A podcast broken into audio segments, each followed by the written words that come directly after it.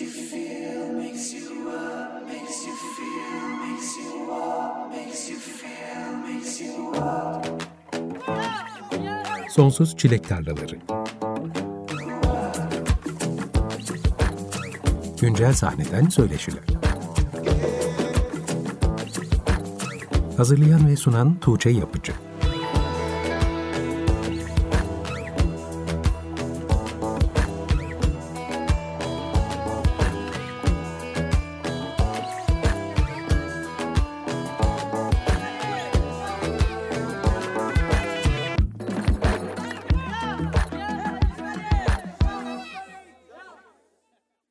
95.0 Açık Radyo'da Sonsuz Çilek Tarlaları programından herkese merhaba. Ben Tuğçe Yapıcı. Programa Eskiz grubunun geçen yıl 18 Kasım'da yayınlanan Ateşle Beni adlı son albümünden Halim Vaktim adlı parçayla başladık. Önümüzdeki bir saat boyunca Eskiz tam kadro bizimle birlikte olacak. Deniz Ağan, Can Tuna Boylu ve Uygar Çetiner hoş geldiniz arkadaşlar. Hoş bulduk. Hoş bulduk. Merhaba. Nasılsınız? Olabildiğince iyiyiz. iyiyiz. Bir konser provası için bir aradasınız bugün ve hemen öncesinde bu söyleşi için buluştuk. Vakit ayırdığınız için teşekkür ederim öncelikle. Biz teşekkür ederiz. Aynen, Bizi çağırdığınız için. Aslında sizi bu albümle birlikte konuk etmek için kendi programımda birkaç defa tarih ayırdım. Sizin haberiniz olmasa da. Albüm Kasım ayından da erken çıkacaktı ama sonra hatırladığım kadarıyla Uygar bir kaza geçirdi. Önce onun için ertelediniz. Hı, doğru. Sonra da albümün yayınlanmasından kısa bir süre önce Eskiz'in 15 yıllık yolculuğunu sonlandırdığınızı duyurdunuz. Tam da yeni albüm beklerken hiç böyle bir haber beklemediğim için çoğu dinleyiciniz gibi ben de şaşırdım ve üzüldüm. Sonrasında albüm çıktı ama bu durumda muhtemelen programa katılmak istemezsiniz diye düşündüm. Belki de yanlış düşündüm. O yüzden sizi davet etmedim o zaman ama şimdi 14 Nisan'da bir veda konseri vereceksiniz. Belki konserin öncesinde buluşmak istersiniz diye düşündüm ve bu akşam buradasınız.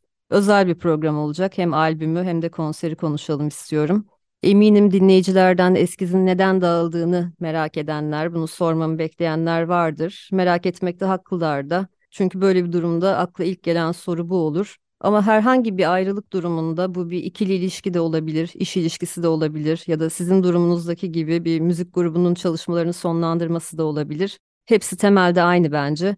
Böyle durumlarda insanlara neden ayrıldınız sorusunu yöneltilmesini doğru bulmuyorum. Çünkü söz konusu o ilişkinin her anında eğer o insanların yanında değilseniz çok büyük ihtimalle nedenini anlamanız da mümkün olmayacaktır. Cevabını anlayamayacağım bir soruyu sormayı da anlamsız buluyorum. Ayrıca çok uzun soluklu birlikteliklerde genellikle kolay açıklanabilir net sebepler sunmak da mümkün olmaz. Uzun lafın kısası programın başından söyleyeyim. Ben sizin deyişinizle eskizin yolculuğunu neden sonlandırdığınızı sormayacağım. Ama eğer siz dinleyicilerinize bu konuda bir açıklama yapmak isterseniz özgürsünüz. Onu söylememe bile gerek yok. Çok uzun bir yolculuğunuz olduğu için hakikaten sizinle birlikte büyüyen hayatının yarısında sizi dinleyen dinleyicileriniz vardır. Özellikle 2010'larda sizi takip eden, konserlerinize giden dinleyicilerle özel bir bağınız olduğunu tahmin ediyorum. Siz 8 Kasım'da bu açıklamayı yaptığınızdan beri dinleyicilerinizden nasıl geri dönüşler aldınız?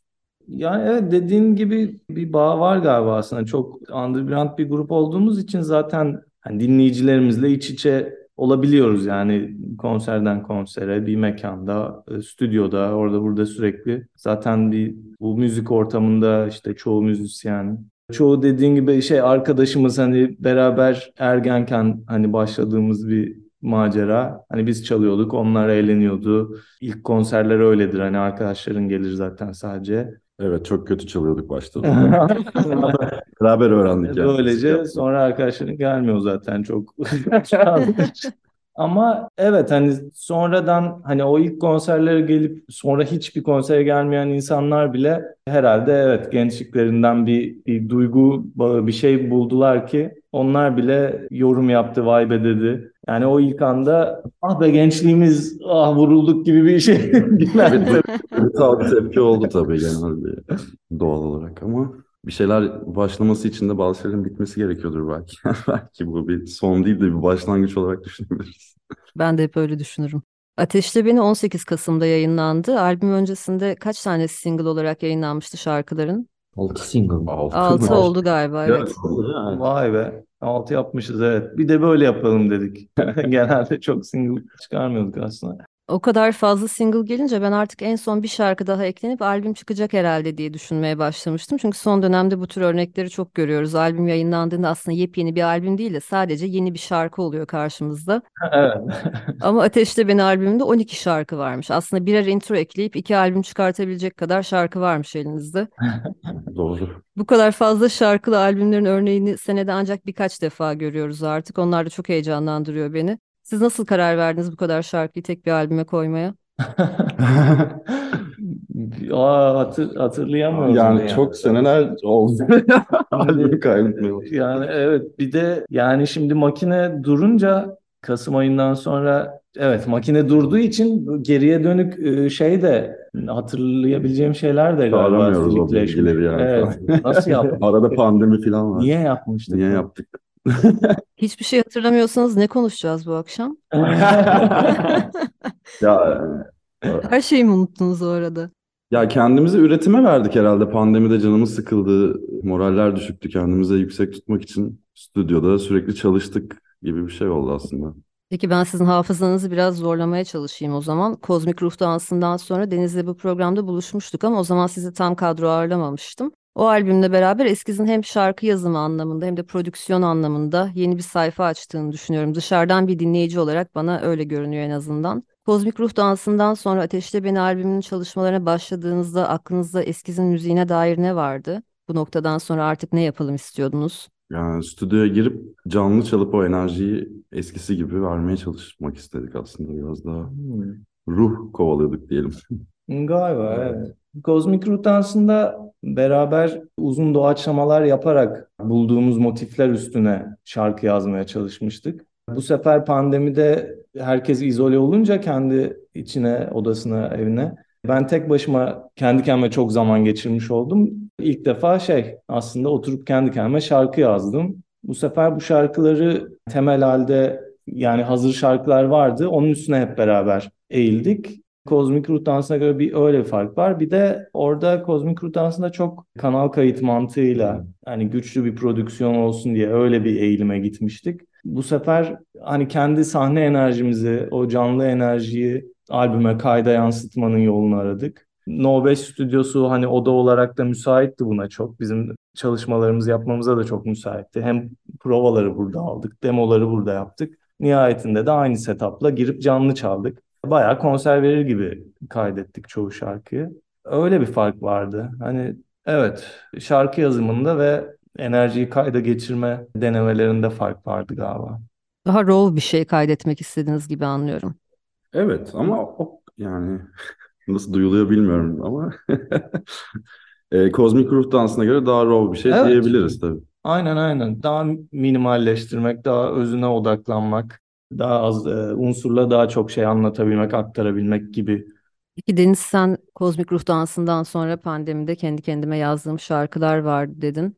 Bu albümdeki şarkıların çoğu son dönem üretimleriniz mi yoksa tarihçesi çok eskiye dayanan şarkılar da var mı albümde?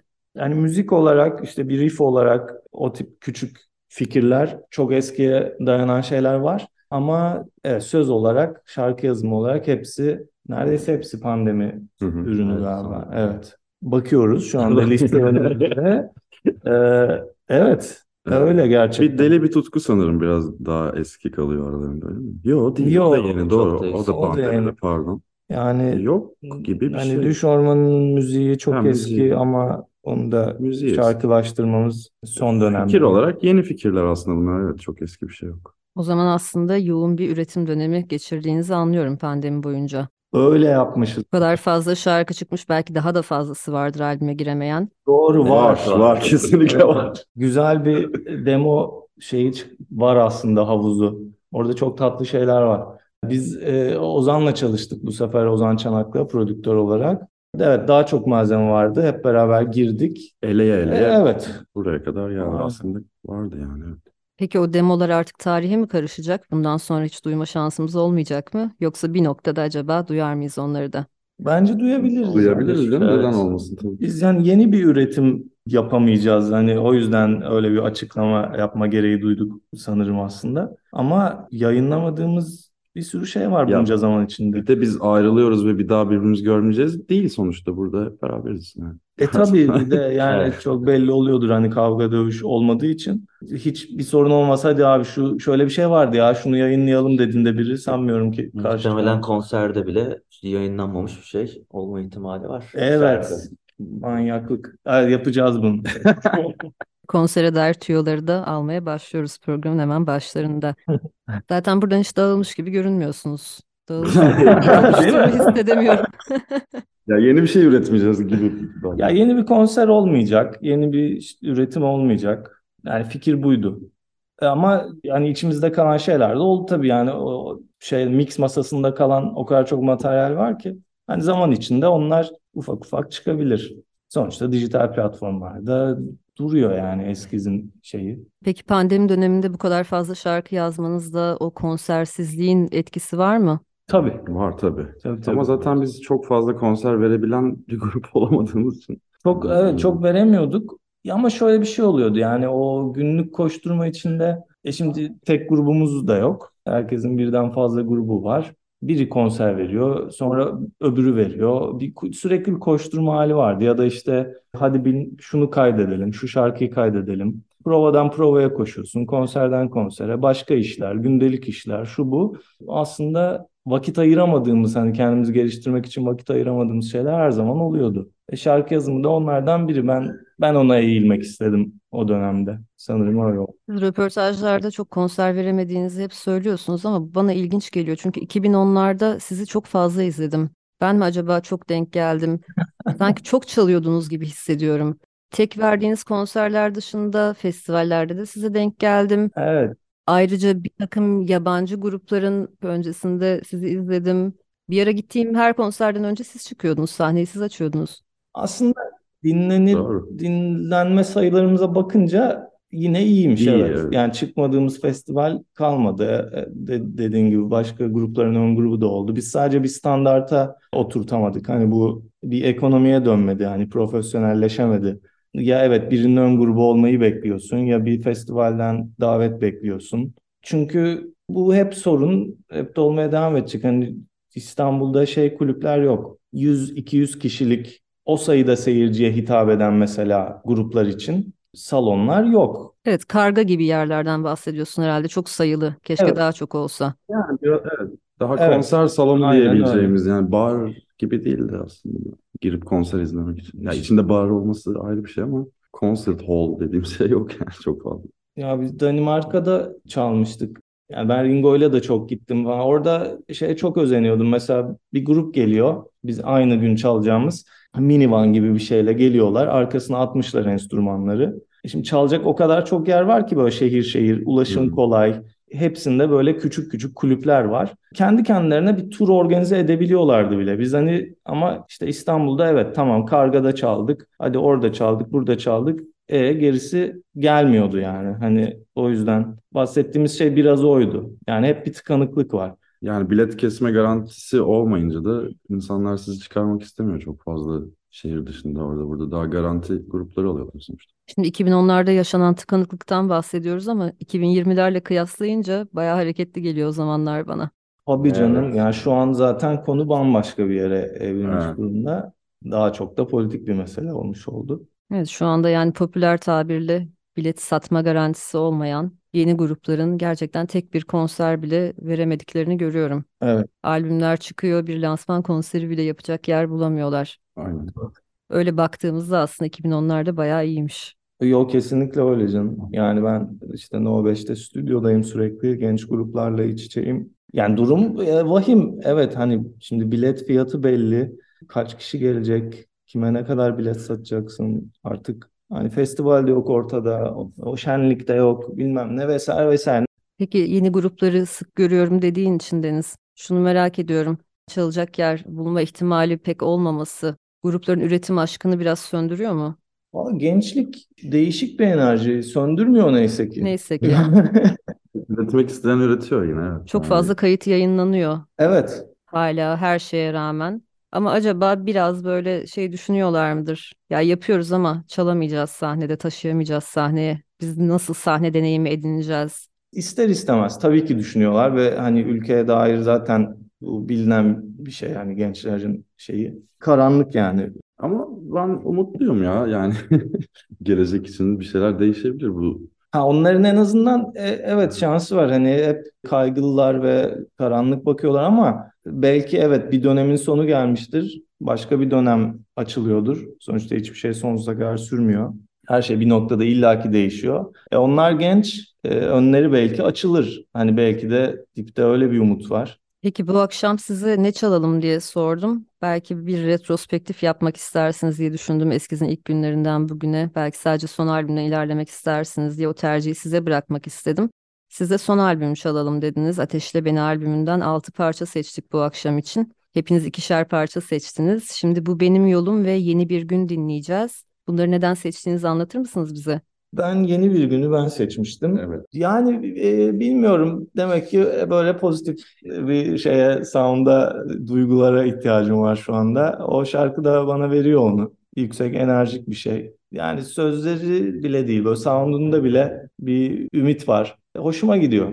Enerjik, dans edilebilir, güzel bir şarkıcık. Öyle. Bu benim yolumda. Şarkıcı. Bu benim yolum kimse, sen seç. Ben seçtim. Ve ben, ben benzer belki şeylerden benim de yani. Altında çok bilmiyorum bir şey yok yani. Öyle yani. O zaman şimdi dilerseniz bu şarkıları dinleyelim. Eskiz'in Ateşle Beni albümünden Bu Benim Yolum ve Yeni Bir Gün dinliyoruz. Hemen ardından Denizcan ve Uygar'la söyleşimize kaldığımız yerden devam edeceğiz.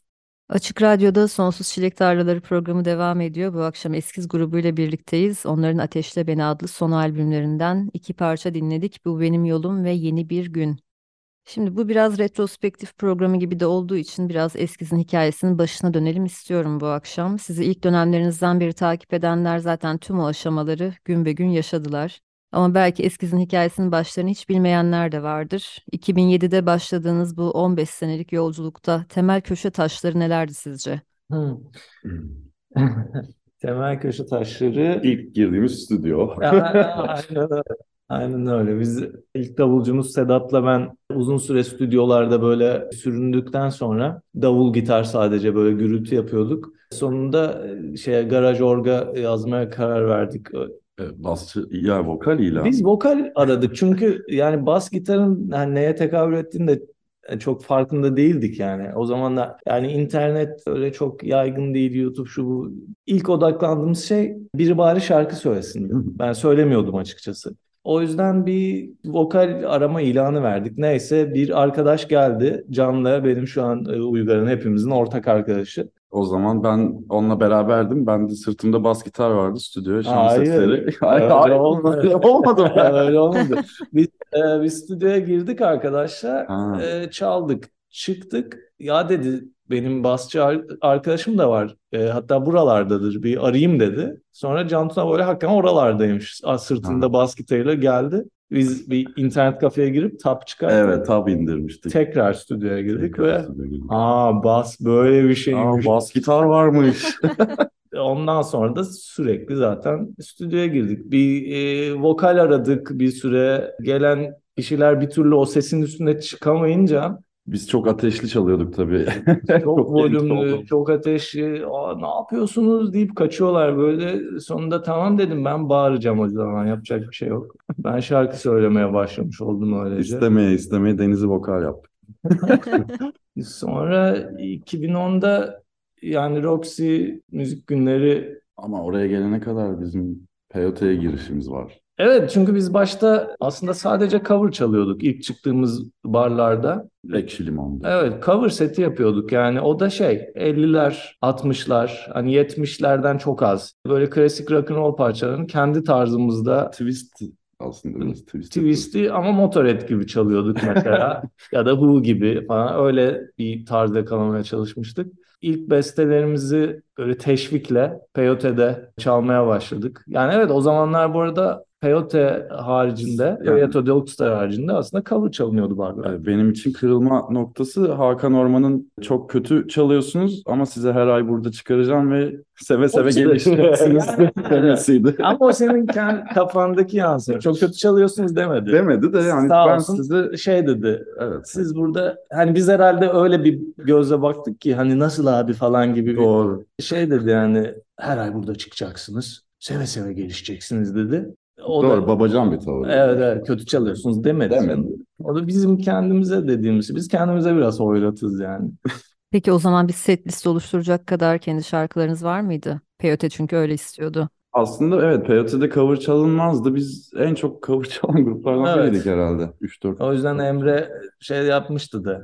Çok kavur çalıyorsunuz. Biraz daha beste yapın. Bir de biraz sakin olun demişti. İlk, Evet. ilk konserlerden birinde o şey falan düşmüş. Monitör falan yere Monitörler düştü, pogolar çıkıyordu. Biraz şey Peyote ile evet yani şey bir Peyote grubu olarak yani orada doğmadık yani oraya Evet. sonradan gelen böyle, Mo- monte olduk. böyle bir yabaniler ordusu olarak orada beste çalmaya başlamamız evet bir şeydi. Ama bir teşvik oldu bize yani orası bir Evet kendi müziğinizi yapmak için Aynen Peyote'nin bir teşviği olmuştur herhalde. oldu oldu. Ya bunları hep teşvikle yaptık. Yani Roxy'ye de teşvikle aslında katıldık. Hiç aklımızda yoktu. Hatta ya hazır değiliz girmeyelim falan dedik. Ya manyak mısınız dedi. Soktular bizi. Orada birinci olunca ve orada kurduğumuz ilişkiler, e, insanların söylediği şeyler. Ha biz gerçekten insanlara iyi gelen bir şey yapıyoruz bir galiba enerjiyi dememizi aktarıyoruz Evet, herhalde. de sağladı yani galiba. Sonra Uygar'ın gelişi orada daha çok da çok yönlü şeyler yapabilmeye başlamamız Daha Ee, kompleks tabii. besteler, daha armoni. ki bir, bir süre kaybolduk da onun içinde yani. Arada ilk albüm var. Tabii ilk albüm aynen.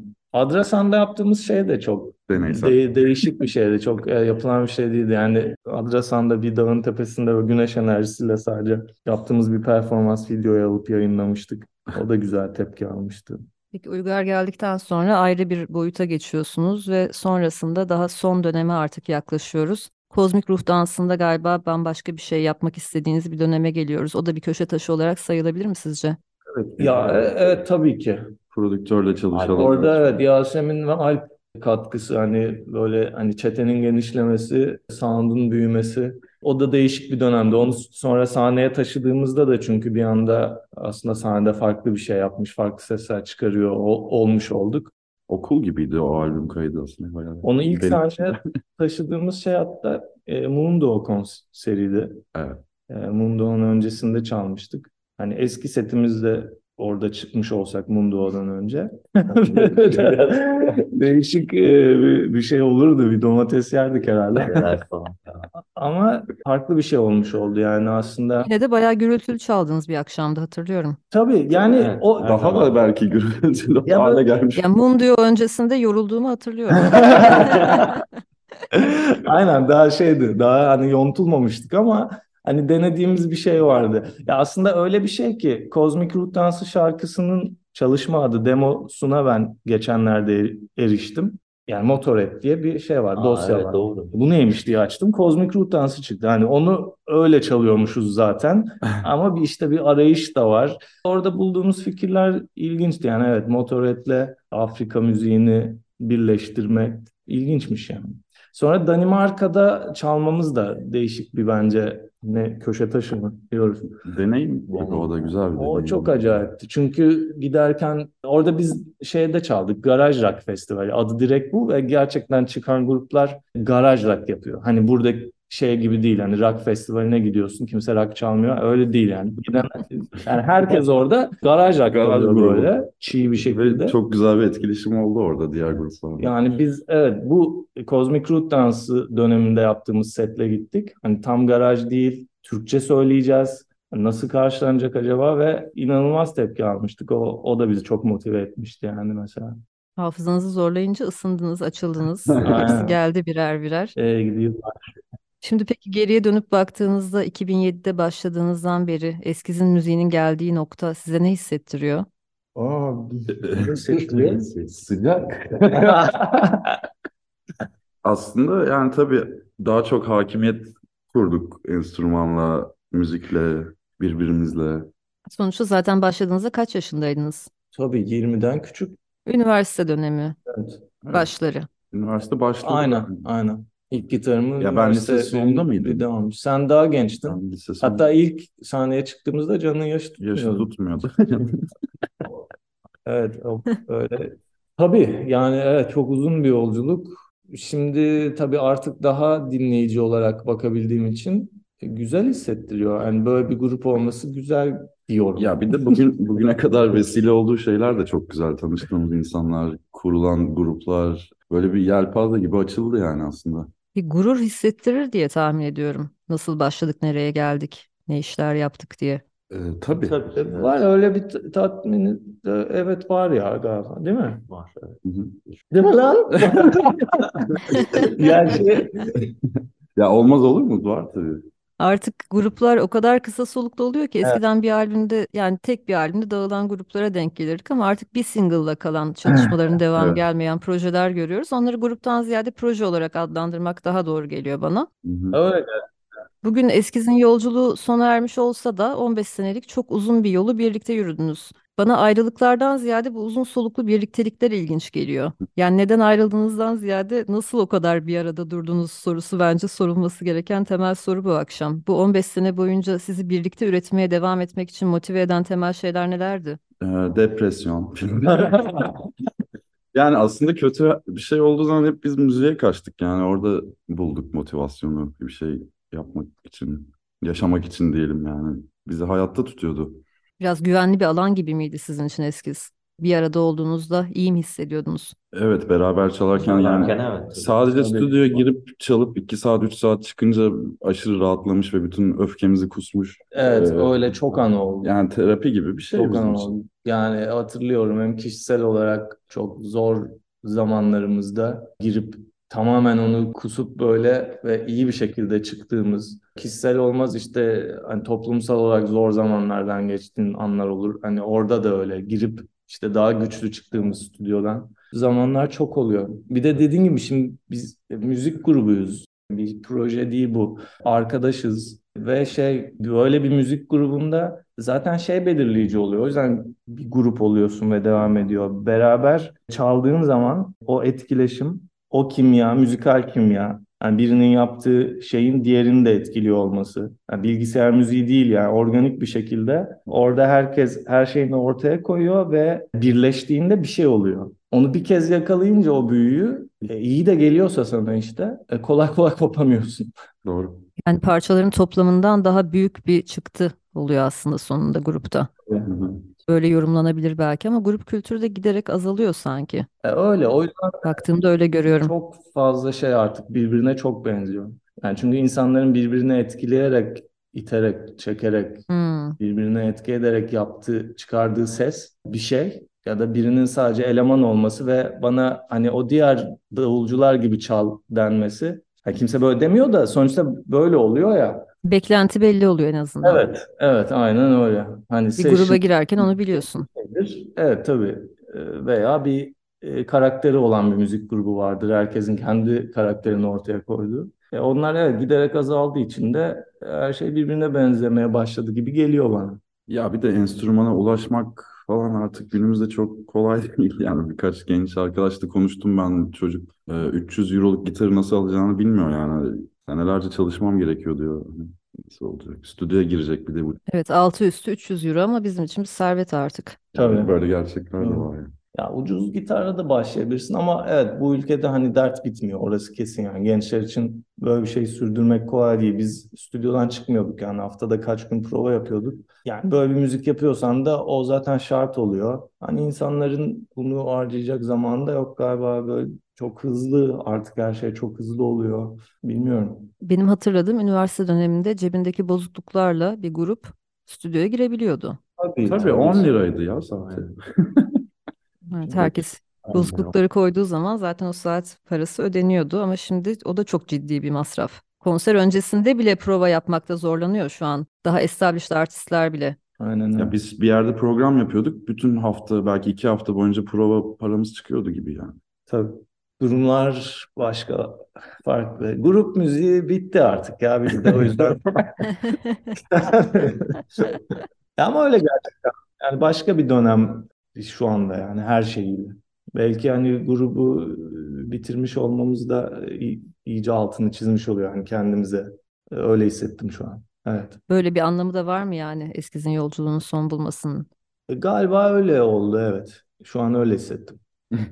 Son konserinizden konuşmak için sabırsızlanıyorum ama öncesinde iki tane daha şarkı dinleyelim istiyorum albümden. Hapı Yuttum Bebeğim, bunu Can seçti. Ve Disco Japon, sanırım bunu da Uygar seçti albümden. Disco Japon'da Ati Yıldız Tozu ve Lale Kardeş'in de katkıları var. Evet, celloları, yayları da Yasemin çaldı. Bu arada Yasemin Özer, onu da söylemiş olayım. Dinlemeden önce bu şarkıların hikayelerine dair anlatmak istediğiniz bir şey olur mu? Özellikle Disco Japon nasıl bu kadar kalabalık bir kadroya ulaştı onu merak ediyorum. Evet çünkü o çok uzun bir yoldan geldi o şarkı. Bizim çok önceden uğraştığımız bir şarkıydı. Aslında ya bunu şimdi bunu söylemem çok garip olacak. Nazım Hikmet'in Japon Balıkçısı diye bir şiiri var. Niye bilmiyorum onu şarkılaştırmaya çalışıyorduk. Ama balık tuttuk yiyen ölür. Söyle. Evet çünkü e, şiir şeyle ilgili Amerika'nın okyanusta yaptığı hidrojen bombası denemesiyle ilgili haber verilmeyen bir balıkçı teknesi onun etkilerine maruz kalıyor. Haliyle ilk yaptığımızda şarkı yani yine var içinde bir hüzün de müzikal olarak. Yani ne diskoydu ne bu kadar majördü. Ama sonra o şarkıyı bitiremedik, beceremedik. O öyle kaldı. Bir şekilde sözlerden sıyrıldıktan sonra müzik kısmını bir ara diskoya çekmiş olduk. Onun tam olarak nasıl oldu hatırlamıyorum. Yani niye kendimizi bu kadar üzüyoruz diye düşünmüş olabilir miyiz? Olabilir.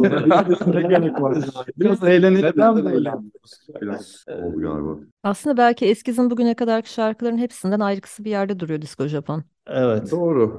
Bana Evet. öyle hissettiriyor en azından. Öyle öyle. Üstüne zaten söz yazamadık işte ben. E, Yazamadık da hiçbirimiz. Ati stüdyodaydı. Evet. Sonunda on dedik ki ya bir el at. Ati çok hızlı Çok hızlı yazar. söylüyor diyor. Evet. Yani e, nedir bu dedi. Dedik bir şey değil. Yani Disco Japon diye bizde kayıtlı ismi de bir olayı yok. Sen öyle deyince biz o da öyle bir şey hayal etti. Tokyo'da bir disco, Yakuza bir karakter vesaire vesaire öyle sözler yazmış oldu. Madem buraya gitti dedik. E, Lale'nin biraz Japoncası vardır. Disco soul güzel söyler. Acaba öyle bir şey mi? Deneme diyebilir miyim? Aynen. Yo- Yoko Ono demişken John Lennon'ın bir şarkısındaki yaylılardan etkilendik. Ya dedik Yasemin acaba böyle bir yaylılar mı? Ee, böyle böyle oluştu bu kadro yani. Müthiş bir şarkı çıkmış bence sonunda ortaya. Şimdi dilerseniz dinleyelim. İlk önce Eskiz'den Hapı Yuttum Bebeğim, hemen ardından da Disco Japon.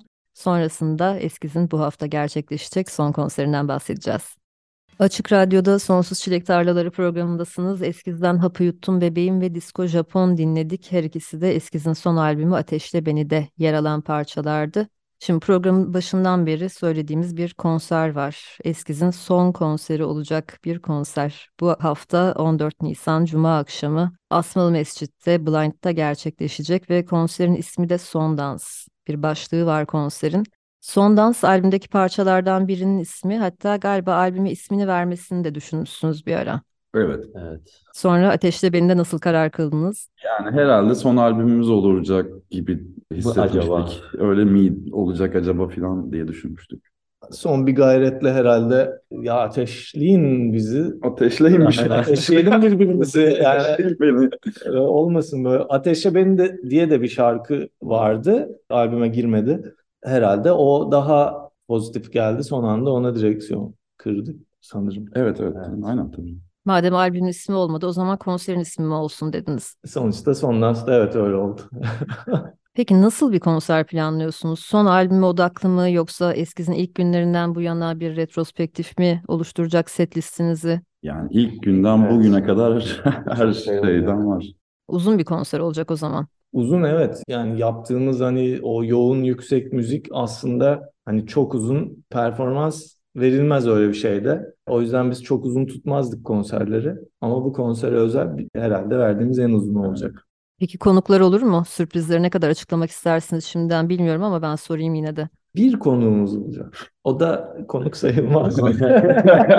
Mekanın sahibi. Mekan sahibi. Ee, Yani Sedat bizle olacak muhtemelen. Hı hı. Onun dışında çok tempolu ve akışkan bir şey yapmak istediğimiz için üçlü olmaya karar verdik. Çünkü ya Can'ın dediği gibi hani çok güzel tanışıklıklar arkadaşlıklara vesile olmuş bir grup ömrü. Yani çok güzel arkadaşlıklar, işbirlikleri oldu. Şimdi öyle bir baktık, konuklu yapsak çok fazla var. Herkese çıkarmak aynen. gerekecek. Evet. Yani o iyice uzayacak ve bitmeyecek ve prodüksiyon açısından zor olacak bir Yorucu konser olur. gibi geldi. Biraz tempoyu da düşürüyor sanki çok fazla konuk. Ben seyirci olarak hiç hoşlanmıyorum mesela. Sürekli şimdi şu geliyor, hadi ona alkış, hadi o gitti, şimdi ona teşekkürler falan. Düşürüyor. Evet. Kopuyorum konserden. Ve son seneler çok moda oldu. Çok fazla konuklu konser oluyor.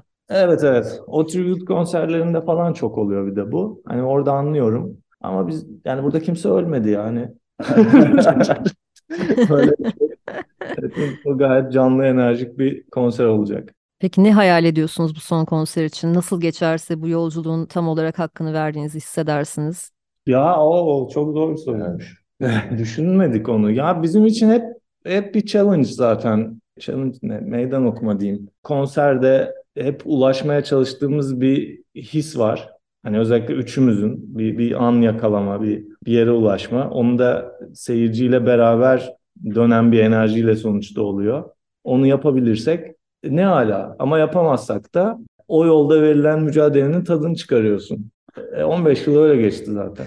Ama en azından bu 15 yıl boyunca sizin müziğinizle bir şekilde temas etmiş insanların orada olmasını, orayı doldurmalarını ve dans etmelerini, müziğe kendilerini kaptırmalarını hayal ediyorsunuzdur herhalde. Evet, herkes Tabii. çok eğlensin. Yani biz de çok Hep eğlenelim beraber. ve hep beraber Evet. eğlenelim sadece. Aynen.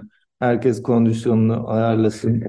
O geceye hazır olsun. Çünkü tempolu, yüksek enerjili bir şey olacak. Ve evet hep beraber olmak, o tanıdığımız insanları da hani sahneden görmek falan bizi tabii ki çok mutlu eder. Edecektir yani. Peki gerçekten son konser mi bu? Yani şöyle söyleyeyim. Bu son eskiz konseri. Çünkü demin şey yaptık işte tribute konserleri olabiliyor. Ne bileyim özel bir gece oluyor bir şey hani Reunion konserleri oluyor mesela işte 10 sene sonra, 20 sene sonra tekrar bir araya gelip sadece bir konser için bir araya gelmeler olabiliyor. olabilir tabii canım. Hani bize o, o hani ona kapalı değiliz Ya yani. kapıyı tamamen kapatmadık Ee, ama şey yani bir eskiz konseri çıkıp bir eskiz seti çalmayacağız evet yani reunion olmadıkça.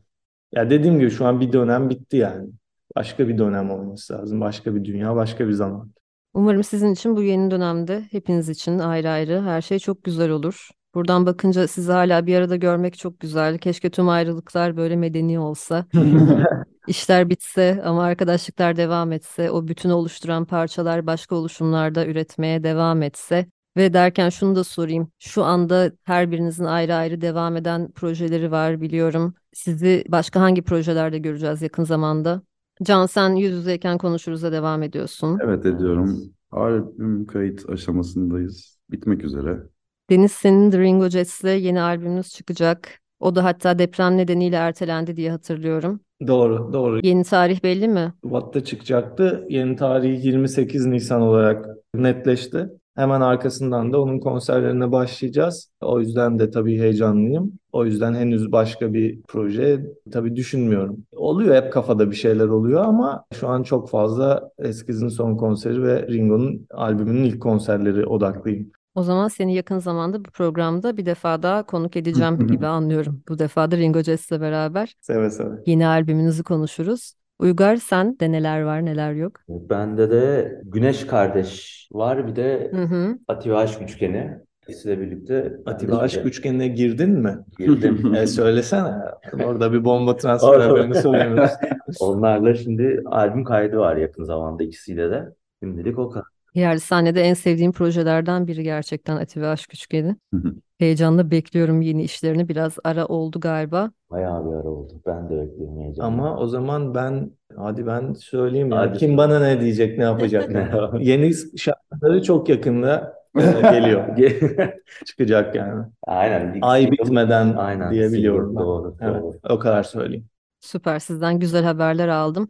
Bu medeni ayrılığınızla çok güzel bir örnek teşkil ettiğinizi düşünüyorum arkadaşlar. Bence hala yeni grupların sizden öğrenecekleri çok şey var. Bu akşam burada olmayı kabul ettiğiniz için, son konseriniz öncesinde böyle özel bir program yapma şansını bana verdiğiniz için çok teşekkür ederim. Son olarak eklemek istediğiniz bir şey olur mu? Biz çok Biz teşekkür teşekkür ederiz. ederiz. Bizim için de çok özel olmuş oldu tabii Evet ki bu. çok sağ ol. Daha önce yapılmış mıdır bu bilmiyorum. Yani ayrılan bir grupla e, röportaj gibi dinlendim. Yani zaten ama evet durumu hani gruplar genelde şey diye dağıldığı için bir sebep bir kavga bir İhtilaf. anlaşamama şu bu olduğu için e tabii orada Evet, bir- bitmiş oluyor zaten. Yani Ama biz o son konseri yapmasak gözümüz açık giderdi. O yüzden onu yapalım dedik. Evet. E, bu da güzel bir vesile oldu.